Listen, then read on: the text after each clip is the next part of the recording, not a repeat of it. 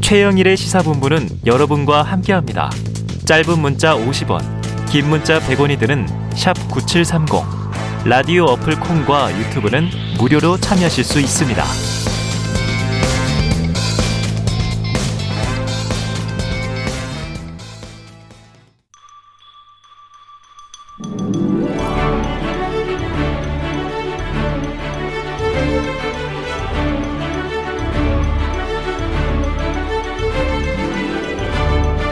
네, 매주 화요일에는요, 여야 정당 출입 기자들과 정치권 취재 이야기, 특히 각 정당의 뒷이야기를 천기누설하는 이 최평과 해리포터 아닙니다. 최평과 불사조 기자단이 있습니다. 자, 야당 출입하는 경향신문 박순봉 기자, 여당 출입하는 세계일보 최영찬 기자 두 분 나오셨습니다. 어서 오세요. 안녕하세요. 안녕하세요. 네, 어, 두 분 다 오늘 체크 무늬 셔츠와 스웨터로 어, 약간 좀 해리포터 스타일에 맞춘 거예요. 네, 저는 사실은 뭐 어제 입었던 거 다시 입었습니다. 아, 네. 아, 집에 안 들어가신 건 아니죠? 네, 집에 네. 들어갔습니다. 그래요. 뭐 이틀 사흘 입을 수 있죠. 뭐 아재들인데 어떻습니까? 자. 아, 이재명 더불어민주당 대선 후보 야당뿐 아니고요. 정부와 검찰, 언론까지 지금 비판 비판의 강도와 범위를 넓히고 있어요. 여당 후보인데. 자, 어제 선대위에서 20분간 작심 비판을 했는데 일부 목소리를 듣고 오겠습니다. 우리 홍남기 부총리 기재부 장관을 포함한 정책 결정 집행자 여러분들께서 따뜻한 방안의 책상에서 정책 결정을 하는 것이 현장에서는 정말로 멀게 느껴진다는 생각을 하고 좀 현장도 좀 찾아보고 현장의 목소리도 좀 들으면서 지금의 우리 서민 경제가 현장에서는 얼마나 어려운지를 좀 체감해 보시기를 권유합니다. 우리 국민들께서 어, 어, 더불어민주당에 대해서 어, 정말로 큰 기대를 가지고 압도적 다수 의석을 확보해 주셨습니다. 그런데 지금은 그 높은 기대가 실망으로 변질되고 있는 느낌을 제가 지울 수가 없습니다. 여러 가지 요인이 있겠지만 그 중에 한두 가지만 말씀을 드리면 제가 느끼기로는 기민함이 좀 부족하지 않느냐. 즉 현장에 이 어려운 문제들에 대해서 또 해야 될 일들에 대해서 좀 더 민감하게 또 신속하게 반응하고 크지 않더라도 작은 결과라도 만들어내 주길 바라고 계신 것 같습니다. 네, 최 기자님. 네. 지금 민주당을 출입하고 계시니까 지금 정말 전방이라고 할 만한 게 네. 정부를 향해서는 따뜻한 방안에서 정책하지 마라. 또 검찰에 대해서는 윤석열 일가 비리에 대한 수사가 미진하다. 또 당을 향해서 높은 기대가 실망으로 변질되고 있다. 전방위로 비판을 했어요. 분명히 지금 현재 상황에 대한 어떤 이유와 배경이 있겠죠. 그렇습니다. 지금 어 간단하게 말씀드리면 이재명 후보가 화가 많이 나 있다. 아, 화가 많이 났다. 네, 그런 식으로 좀 해석이 되는데 음. 대선 후보가 됐으면은 이 당의 이제 여당이니까 대통령을 빼고 네. 원탑이잖아요. 그렇죠. 네, 여당의 원탑인데 그러니까 그동안 이제 후보 시절 그 이제 경선 후보 시절 네. 홍남기 네. 경제부총리 정부에 있는 홍남기 부총리와 각을 세워서 썰전을 벌였던 것은 이제 뭐 어떻게 보면은 그 지자체장이니까 음. 변방에서 뭐 음, 중앙에 그렇죠. 있는 홍, 홍남기와 뭐 격투를 한다 뭐 이렇게 네네네. 표현을 하거나 해석을 할 수도 있지만은 네. 이제는 달라졌잖아요. 그렇죠. 대선 후보예요. 음. 이제 민주당 여당 대선 후보인데 그래서 이제 이 후보가 그립을 잡고 이제 재난지원금 뭐 방역지원금이라고 하지만 어쨌든 그런 것도 음. 하겠다 뭐 이런 식으로 했는데 홍 부총리가 말을 안 듣잖아요. 뭐, 그런 면에서 김부겸 총리도 예, 재정 여력 없다. 어쨌든 그런 면에서 경고성 메시지를 좀 날렸다. 경고성 메시지를 정부에 날렸다. 그러니까 겸, 검찰에다가 이제 대장동 수사가 미진하다면서 뭐 음. 특검을 받을 수도 있고 아닐 수도 있고 뭐 그러면서 또 네. 부산저축은행 관련해서 왜 윤석열 후보를 제대로 네, 수사를 안 네. 하느냐 이렇게 한 거는 사실 어떻게 보면은 본인에게 아직도 대장동 이꼬르 뭐 이재명 후보 의혹 이렇게 남아 있는 굴레를 조금 피하고 음. 이거를 이제 윤석열 후보에 더 씌우고자 하는 측면이 좀 있다. 음. 근데 검찰이 잘 호응을 안 하죠. 뭐 음. 그런 게 있고 어쨌든 본인에게 씌워진 대장동 프레임을 벗어나려는 노력을 부단히 하고 있다. 네, 네. 그것 때문에 자세히 보시면요. 음.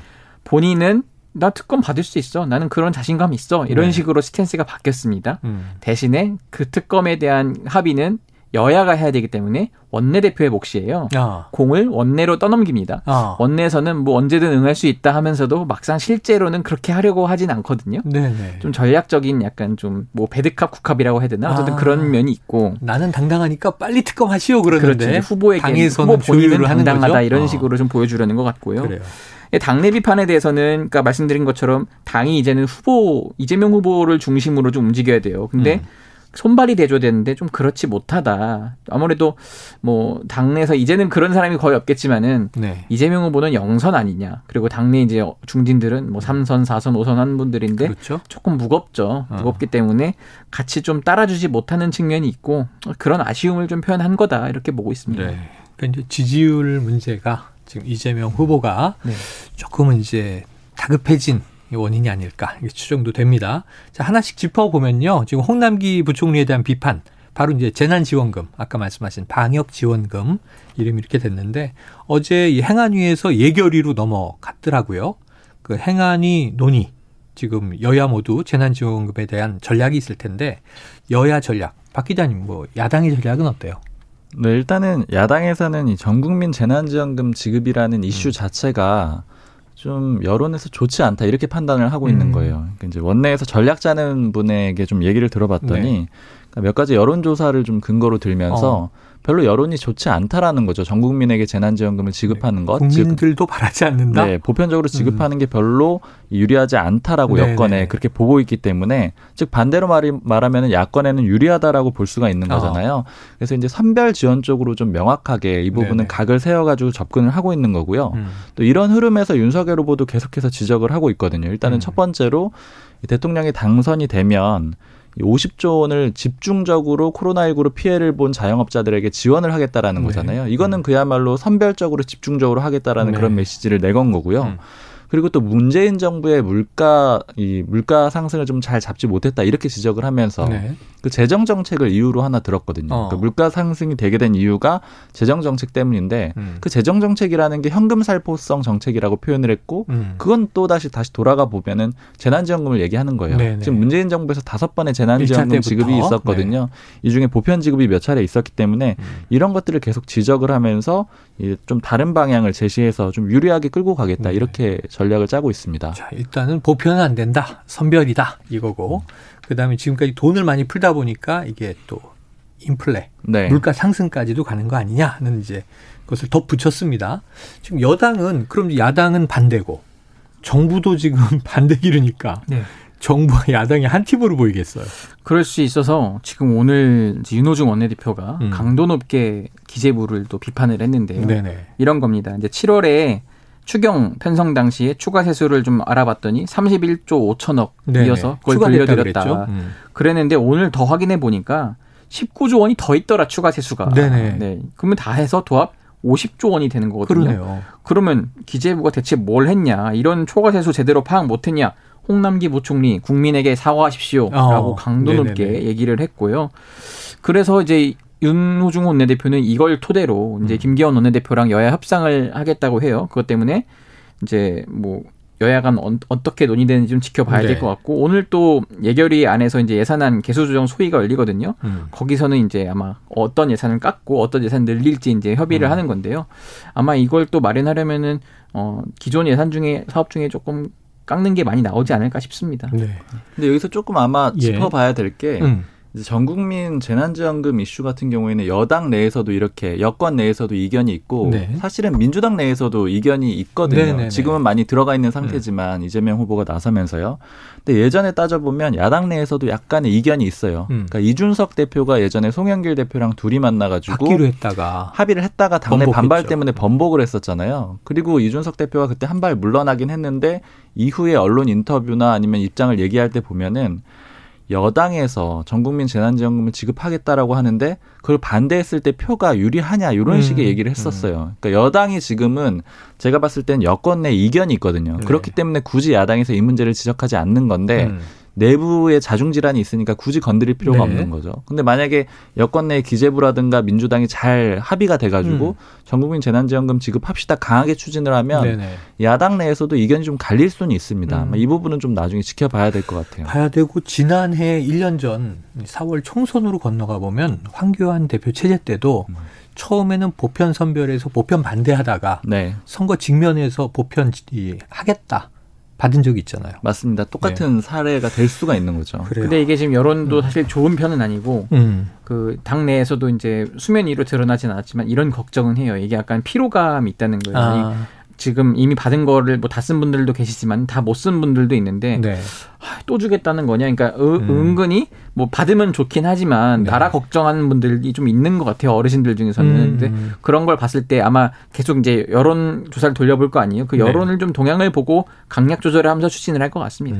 음. 아무래도 첫 번째 때보다는 말씀하신 대로 피로감이라든가 음. 이제 체감의 자극 효과가 떨어지겠죠. 네. 그리고 윤석열 네. 후보도 변수긴 해요. 사실은 어. 더큰 결정권을 가진 사람이 있고 네. 좀 입장이 비교적 확정적이긴 하니까요. 그래요. 자, 그래서 뭐 당을 향해서 검찰을 향해서 정부를 향해서 이제 한마디씩 했는데 뿐만 아니라 지속적으로 윤석열 후보에게 일대일 토론 얘기를 하는데 이게 또 무슨 맞짱 토론처럼 이 여길까 봐 이제 그런 토론이 아니고 민생을 주제로 대화를 나누자는 이야기다. 건설적인 얘기 하자는 얘기다. 이렇게 또 이제 설득과 요청을 하고 있어요. 이것도 전략입니까?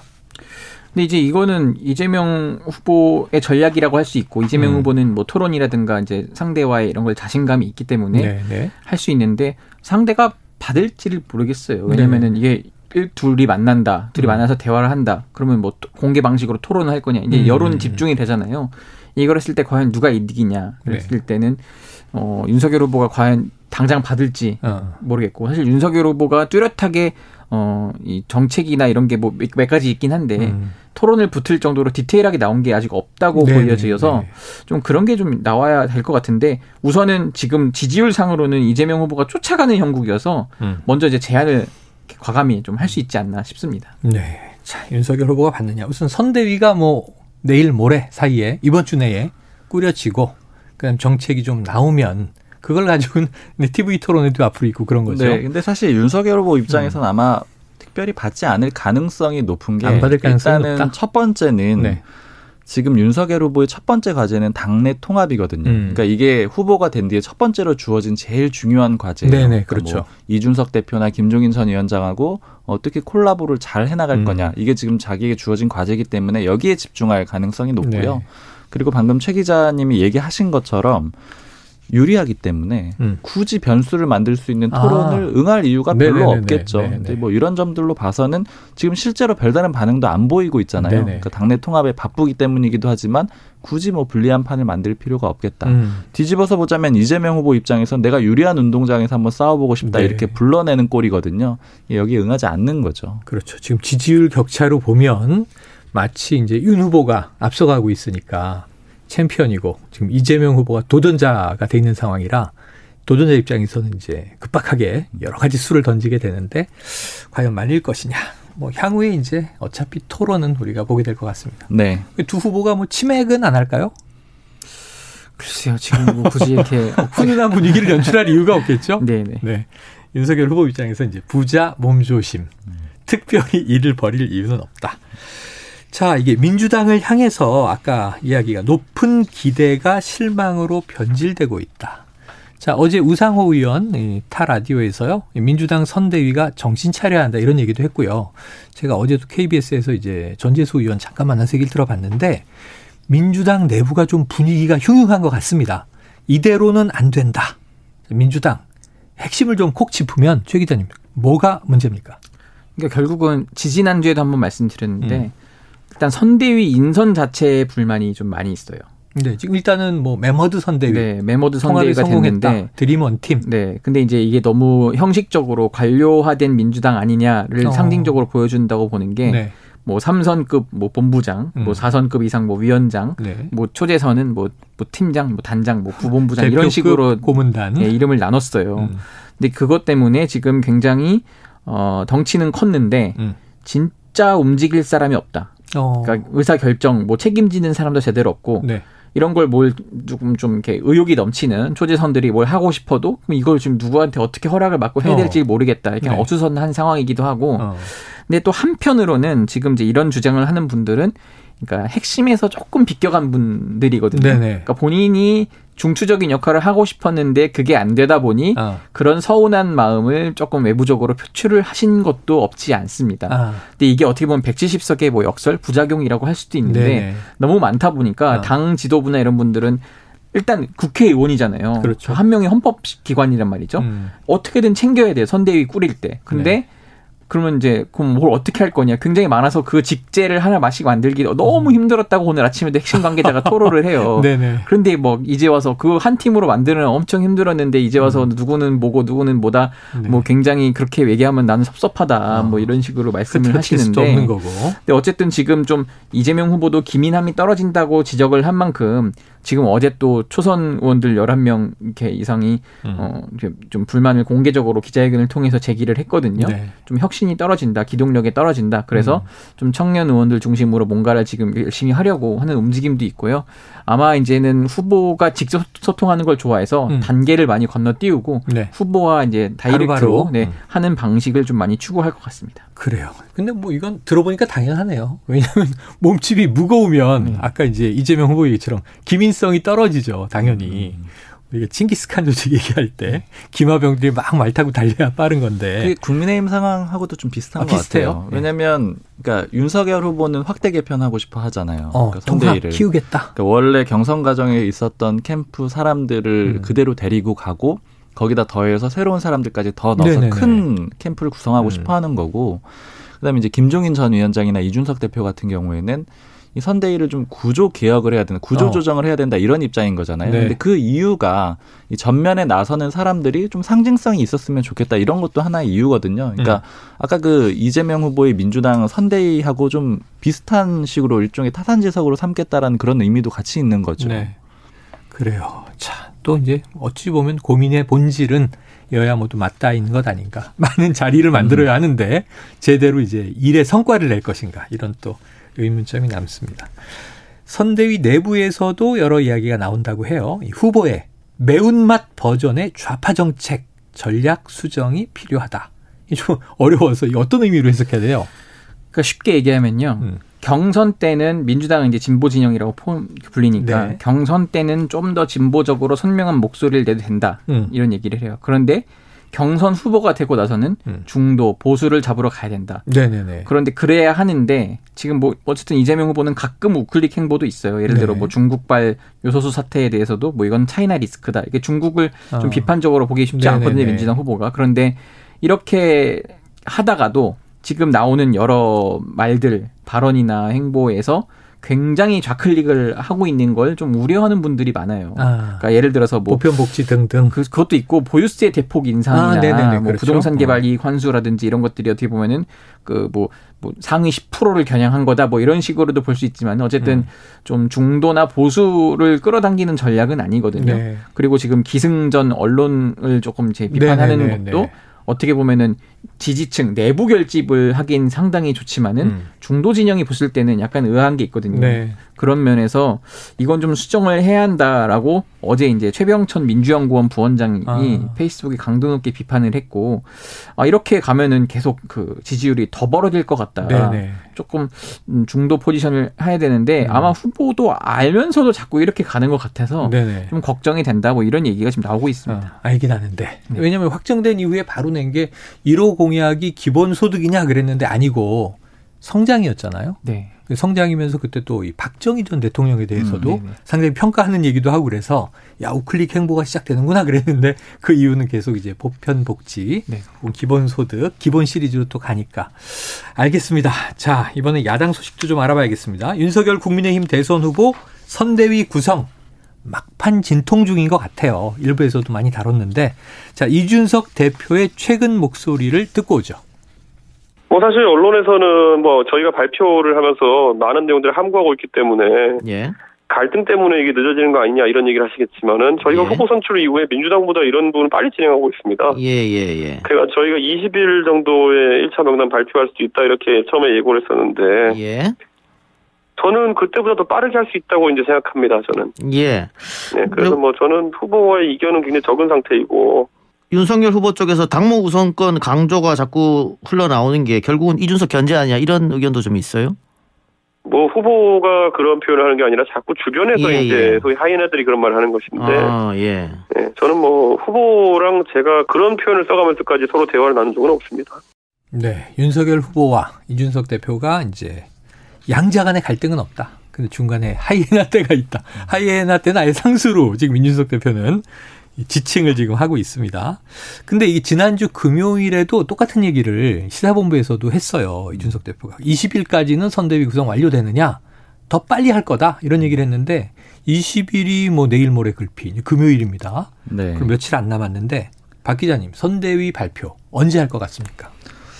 아, 아직 좀 확정적으로 보기는 어려운데 네. 일단 당내 다수는 음. 이번 주말 내까지 하지 않겠느냐 이렇게 관측을 음, 하고 있고 네네. 김기현 원내대표도 그런 식으로 얘기를 했고요. 네. 그렇게 얘기를 하고 있는데 다만 핵심적인 변수가 김종인 전 위원장이에요. 그러니까 지금 이 주, 그 윤석열 후보가 첫 번째 관문에 있는 상황이라고 아까 말씀을 드렸잖아요. 예. 이 콜라보를 잘 진행을 해야 되고 이 다 이준석 대표와 김종인 전 위원장 잘 아울러야 되는 상황인데 이준석 대표하고는 상당 부분 이견이 좁혀진 것 같습니다. 음. 지금 상당 부분 조율이 사무총장권으로 갈등이 있었는데 조율은 된 것 같은데 네. 문제는 김종인 전 위원장인데 여러 가지 지금 이슈들이 있거든요.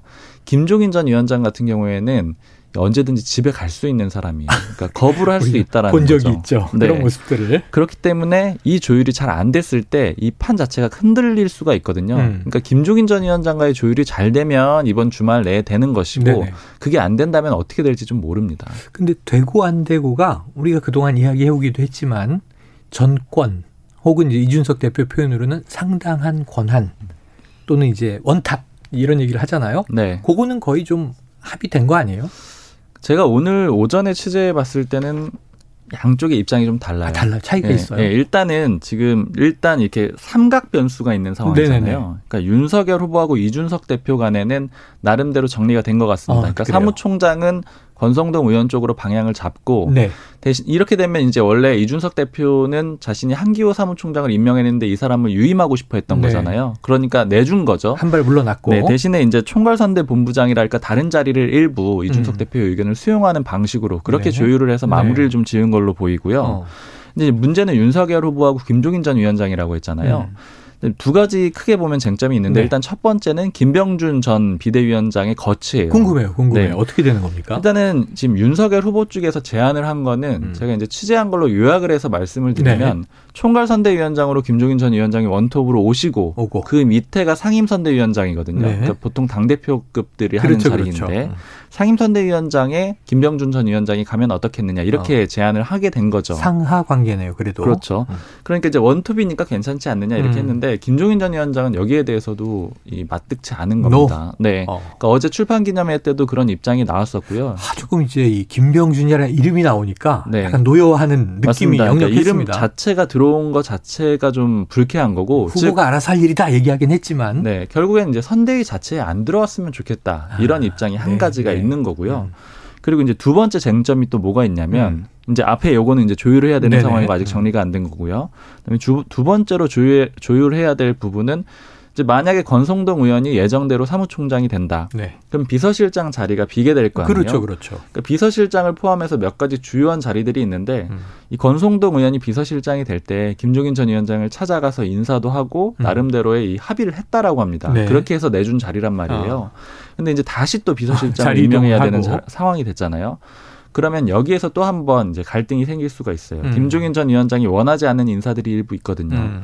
이제 뭐 여러 사람들이 있지만 네. 뭐 대표적으로 비대위 시절에 네. 장재원 의원하고는 상당히 갈등이 있었다라는 거는 뭐, 뭐 김종인 비대위원장을 많이 흔들었으니까요. 공개적으로 비판하고. 갈등을 겪었잖아요. 그래서 이제 예를 들어 장재원 음. 의원이 뭐 비서실장을 한다거나 네네. 네. 아니면 아직 그런 자리가 없긴 한데 민주당처럼 뭐 배우자 실장을 맡는다거나 이런 식으로 됐을 때 음. 그럴 때는 김종인 전 위원장이 수락을 안 할 가능성이 있거든요. 그러니까 요걸 가지고 지금 윤석열 후보는 막판 조율을 하고 있는 그런 상황입니다. 네. 아, 이게 들으면 들을수록 쉽지는 않겠다 하는데 이 최 기자님 한번 제가 갑자기 돌발 질문 해볼게요. 네. 요즘에 보면 홍준표 의원 말이에요. 청문 홍답 네. 상당히 독자 노선 청년 플랫폼으로 며칠 만에 인기를 꽤 끄는 것 같아요. 그러면 김종인 총괄 선대위원장이 딱 오면 홍준표 의원은 결코 선대위에 참여하지 않을 가능성이 높죠? 제가 볼 때는 그래도 그 정권 교체라는 대의를 위해서 그분들은 음. 뭐 상임 고문까지는 아니더라도 뭐라도 하나 맞지 않을까 아, 싶어요. 그러니까 활동은 안 해도 이름은 걸 것이다. 명예직을 하나 걸고 네. 대신 네. 본인의 그 롤을 할 수 있도록 어. 본인의 장을 만들어주지 않을까. 그게 아마 최선의 타협안 같고요. 어. 홍준표 의원은 홍준표 의원의 정치를 하겠죠. 아 그래요. 가장 모범 답안인 것 같은데 박 기자님 보시기에도 그래요? 이름은 올릴까요? 선대위에? 일단 지금 상황으로서는 이름을 안 올리겠다라고 본인이 얘기를 했기 때문에 저는 더 이상 관여하지 않는다. 네, 그랬잖아요. 선대위에는 참여를 안 하겠고 대신 음. 이제 백의종군 하겠다라는 그런 입장이라서 이게 한동안 유지는 될 것 같은데 네. 그렇다면 오히려 변수는 참여할 수밖에 없는 어떤 변수가 있어야지 참여를 하게 될 거 아니에요. 아, 네. 그런 거는 아마도 현재 하고 있는 이 청년 행보가 음. 좀 비판을 받는다거나 음. 아니면은 이제 모든 관심이 조만간에는 윤석열 후보 쪽에 쏠릴 수밖에 없어요. 그렇죠. 이 대선의 주인공은 다 대선 후보들이거든요. 그렇게 돼서 역할이 좀 사라진다. 이런 음. 상황이 왔을 때는 아마 합류할 가능성도 있는데 네네. 저는 근데 기본적으로는 합류를 안 하고 그냥 쭉 이렇게 지켜보지 않겠느냐 네. 이렇게 좀 보고 있습니다. 자, 그래서 이게 내부 경선 끝났고 본선 후보는 확정이 됐는데 홍준표 의원은 또 의회에 마이웨이 행보를 보이고 있어서 화제가 되고 있습니다. 자, 이 삼각 체제에서의 쉽지 않은 자, 이준석 대표 어제는 뭐 백브리핑도 생략했고 모두 발언도 이제 안 했고 오후에 이제 40분 회동으로 이제 봉합이 된 거죠. 네. 그러니까 이게 어떻게 보자면은 이준석 대표가 오전에 일종의 불쾌감을 공개적으로 드러낸 거고 네, 사실 네. 저희가 취재를 해봐도 이준석 대표 측에서도 그런 것이 맞다라고 얘기를 했어요. 어. 그러니까 사무총장권에 대해서 원래 유임을 하려고 했는데 음. 권성동 의원으로 바꾸려고 하는 그런 움직임에 대해서 불쾌감을 토로를 한 겁니다. 음. 근데 그리고 나서 오후에 3시쯤에 만났거든요. 네. 두 사람이 40분 정도 회동을 하고 나서 그 다음엔 다시 백브리핑에 응하잖아요. 그러니까 음. 이거는 결론은 바뀌지가 않았어요. 네. 권성동 의원이 사무총장으로 가는데 결론은 바뀌지가 네. 않았는데 네. 그럼에도 불구하고 이준석 대표는 네. 오후에는 전혀 이견이 없고 후보 간에는 문제가 없다 이런 어, 얘기들을 계속 하잖아요. 음. 그러니까 일종의 테러를 열어준 것으로 볼 수가 음. 있는 거예요. 윤석열 후보가. 딜이 예, 정리됐다. 그렇죠. 그러니까 네. 서로 얘기하고 합의하는 그런 과정을 거쳐줬다라는 그런 네. 신호만 줘도 네. 이준석 대표로는 오케이 하고 수용을 할 수밖에 없는 그런 음. 그림인 거죠. 음. 근데 본질적으로는 물론 이제 그 과정에서 사무총장은 넘겨주되 뭐 다른 자리를 제안을 다시 자신이 해가지고 그걸 받았을 수도 있고요. 네. 근데 그걸 떠나서 기본적으로 본질적으로는 모든 키를 후보가 쥐고 있습니다. 음. 후보가 쥐고 있기 때문에 이준석 대표가 신경전을 벌인다고 하더라도 결국엔 주도권은 완전히 윤석열 후보가 쥐고 있는 거예요. 음. 근데 이제 다만 제가 아까 말씀드렸다시피 그러니까 예를 들자면 뭐 회장과 부회장이 있는데 이준석 대표를 부회장이라고 친다면은 이게 가족 경영이 아닌 이상해야 1인자, 2인자라고 하더라도 1인자의 말이 절대적인 게 회장인 그렇죠. 거잖아요. 거기에 네. 비유할 수가 있거든요. 그러니까 그리고 이준석 대표는 정치를 계속 해나갈 사람이기 때문에 네. 이걸 박차고 뭐 뛰어나간다거나 음. 아니면 후보랑 끝까지 척을 진다거나 이런 그림은 불가능합니다. 그러니까. 완전히 윤석열 후보가 키를 쥐고 있는 건데 네. 그런데 문제는 계속 김종인 전 위원장이라고 말씀을 드렸던 게 음. 김종인 전 위원장은 뛰쳐나갈 수가 있는 사람인 그렇죠, 거예요. 그렇죠. 이 판에 안 끼어들어도 돼요. 네. 근데 끼어들지 않으면 윤석열 후보에게 주어진 첫 번째 과제는 100점 만점이 안 나오게 되는 네, 거죠. 그러니까 네. 그런 점이 좀 문제가 되는 겁니다. 아, 쉽지 않아요. 다 각각의 입장이 달라요. 근데 지금 이제 기자들은 백브리핑이에요. 백불, 백불 이렇게 줄여서 부르시는데 네. 그 얘기가 나왔으니까 이준석 대표야 뭐 한 번 백브리핑 안 하니까 어, 이게 지금 뭔가 화났나? 불만의 음. 표시를 하는 건가? 음. 이렇게 이제 이해하고 취재가 되는데 지금 이재명 후보 쪽 백브리, 백브리핑 안 한다. 지금은 안 하고 있습니까? 지금도 안 하고 있습니다. 지금도 안 하고 이게 있고. 좋 좋을까요? 문제가 그러니까 아닌가요? 길어지면은 안 좋다고 보는데 기자들은 불만이 나올 거 아니에요. 그러니까 제가 아는 한 이재명 후보는 나서는 걸 좋아하거든요. 네네. 대신 많이 참고 있는 것 같고 지금 참고 있다. 아마 당 지도부, 뭐 네. 대표, 원내대표 등이 좀 후보가 약간 그 밖에 나가서 따로 이렇게 얘기하는 게 음. 오히려 말을 하다가 스텝이 꼬일 수도 있고 네. 괜히 공격의 빌미를 제공한 걸 수도 있으니까 음. 조금 자제하는 게 좋겠다는 메시지가 있었나 보더라고요. 네. 그것 때문에 당분간은 좀 자제를 하는데 아마 좀 그러면서도 좀 신경이 쓰였나 봐요. 음. 기자들한테 좀 미안하다고 전해달라는 네. 식으로 이렇게 얘기, 도 현장에서 예. 있었고요. 그것 때문에 조금 일정 시기가 지나고 선대위도 음. 아직 인선이 다 끝난 게 아니거든요. 음. 어느 정도 좀 마무리가 된 다음에는 그때부터는 좀 자신감 있게 나, 음. 다시 나서지 않을까 싶습니다. 뭐 후보가 직접 본인의 생각과 상황을 이야기하는 게 가장 좀 명쾌하고 좋지만 그렇죠. 네.